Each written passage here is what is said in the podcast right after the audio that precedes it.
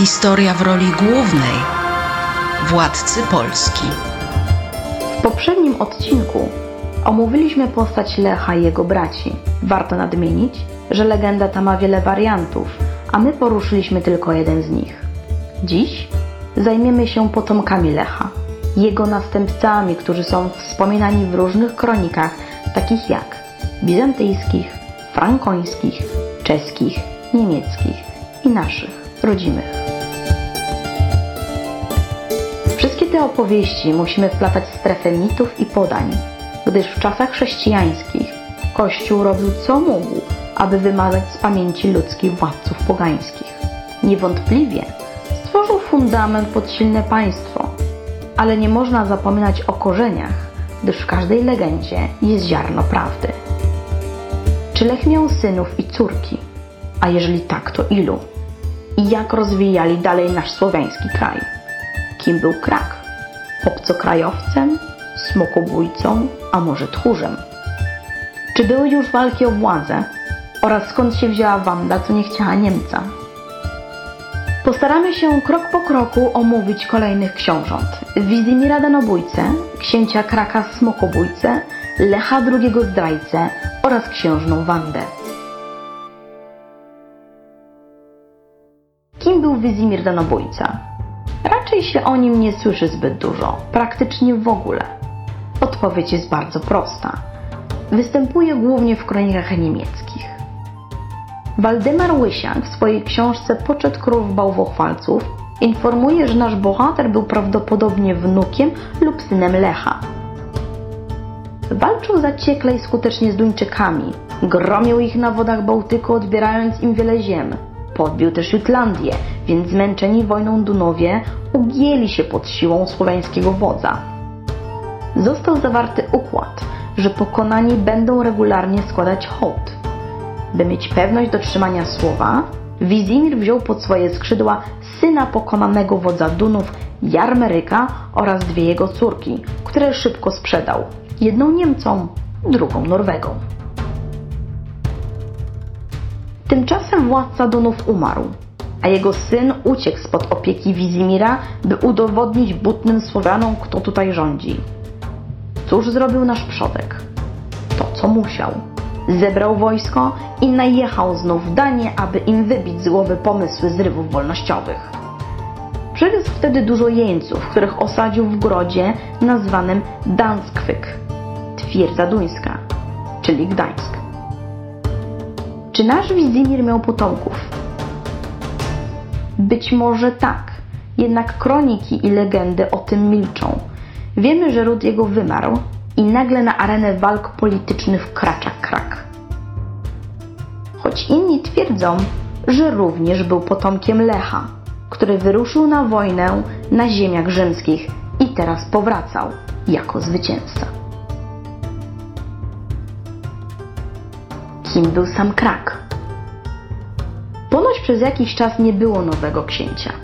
Rody i ich starszyzny rządziły państwem słowiańskim, co nie wychodziło im najlepiej.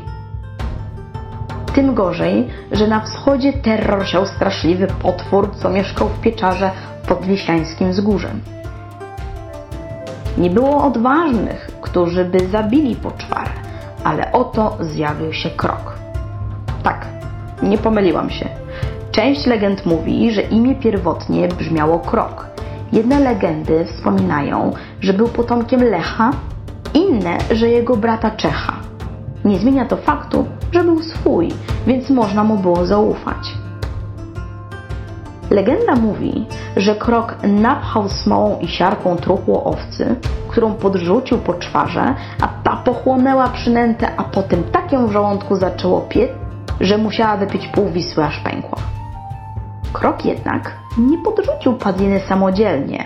Zadanie zlecił swoim synom, którzy nie mieli zadatków na bohaterów, więc znaleźli kolejną osobę. Szewca Skubę, który dopełnił dzieła zabicia potwora. Oczywiście laury zebrał Krok, który został mianowany nowym księciem i stał się swojskim Krakusem, od jego imienia powstał gród zbudowany na wzgórzu, pod którym wcześniej mieszkał smok. Choć niektórzy twierdzą, że to od krakania kruków, które zebrało się nad truchłem potwora. W ten sposób Gniezno przestało być stolicą państwa. Sam Krak wojował, zgarniał więcej ziem i wpisał się w podania i mity przekazywane z pokolenia na pokolenie. Wcześniej była mowa o synach Kraka. Legendy mówią, że miał dwóch. Kraka młodszego, przyszłego następcę tronu oraz Lecha II, co może świadczyć o tym, że jednak Krak był synem Lecha, bo w końcu dał imię swemu synowi po dziadku. Gdyby był synem Czecha, to mielibyśmy Czecha II. W każdym razie bracia pewnego dnia byli na polowaniu i Kraka młodszego rozszarpał dzik. Na strzępy. Mowa też była o straszydłach leśnych. Tym straszydłem był ambitny młodszy braciszek Lech II. Oczywiście bratobójca wszystko dokładnie zaplanował. Ukrył ciało, wrócił do grodu pytając o brata, a gdy ten nie pojawił się nocą ani rankiem, wyruszył na jego poszukiwania. Gdy znaleziono ciało, odstawił wspaniałą grę aktorską, pokazując jak bardzo rozpacza po stracie brata. Wyprawił mu iście królewski pogrzeb, a sam został kolejnym władcą. Nie porządził sobie długo, bo już po dwóch latach prawda wyszła na jaw. Jak? Tego nie wiemy. Możemy tylko spekulować, że może wydała go kochanka. A może jednak ktoś widział, jak morduje brata. A może w pijackich przechwałkach zaczął głośno mówić o tym, jak zdobył koronę. Niemniej został wygnany i przeżył resztę swojego życia w niesławie. Krak nie miał więcej synów. Ostała się jedynie Wanda, która wpisała się w historię, ponieważ nie chciała wyjść za Szwaba. W sumie do tego sprowadza się jej rola w legendach. Pytanie, czy słusznie. Stare kroniki głoszą, że kiedy zabrakło synów, wielmoża intronizowali Wandę, ale nie do rządzenia, tylko do wyczekiwania dziewosłębów.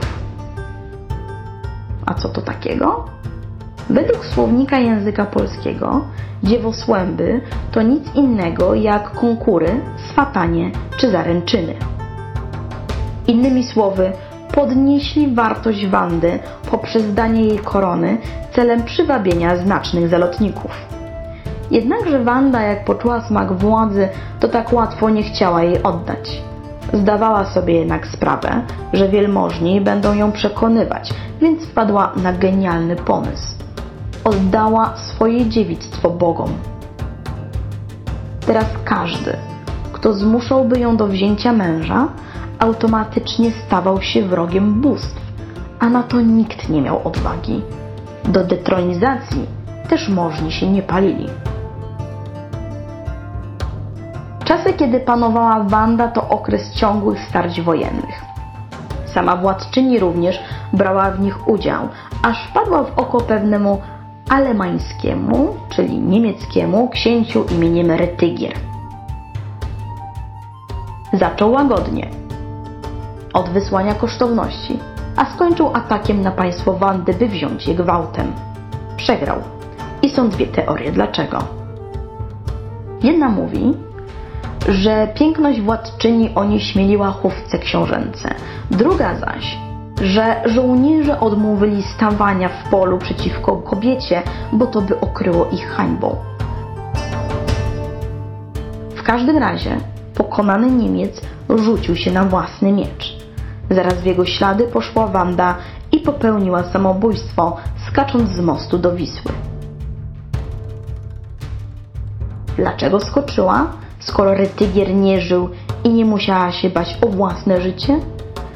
Być może obiecała bogom je w zamian za zwycięstwo nad wrogiem. A może magnaci i kapłani byli zmęczeni władczynią dziewicą i zawiązali spisek, który skończył się nagłą śmiercią Wandy. Nigdy się tego nie dowiemy. Legenda zaś mówi, że gdy wyłowiono ciało władczyni z rzeki, to usypano jej kąpiec, tak jak jej ojcu, a do XVI wieku stał na jego szczycie pomnik z łacińską inskrypcją tekstu inskrypcji niestety nie znamy. Tak właśnie skończyła się linia rodu Lecha, a po niej miało przyjść trzech Leszków, którzy trochę namieszali wśród Słowian, ale to temat na inny odcinek. Nazywam się Adrianna Adamska, a to jest historia w roli głównej.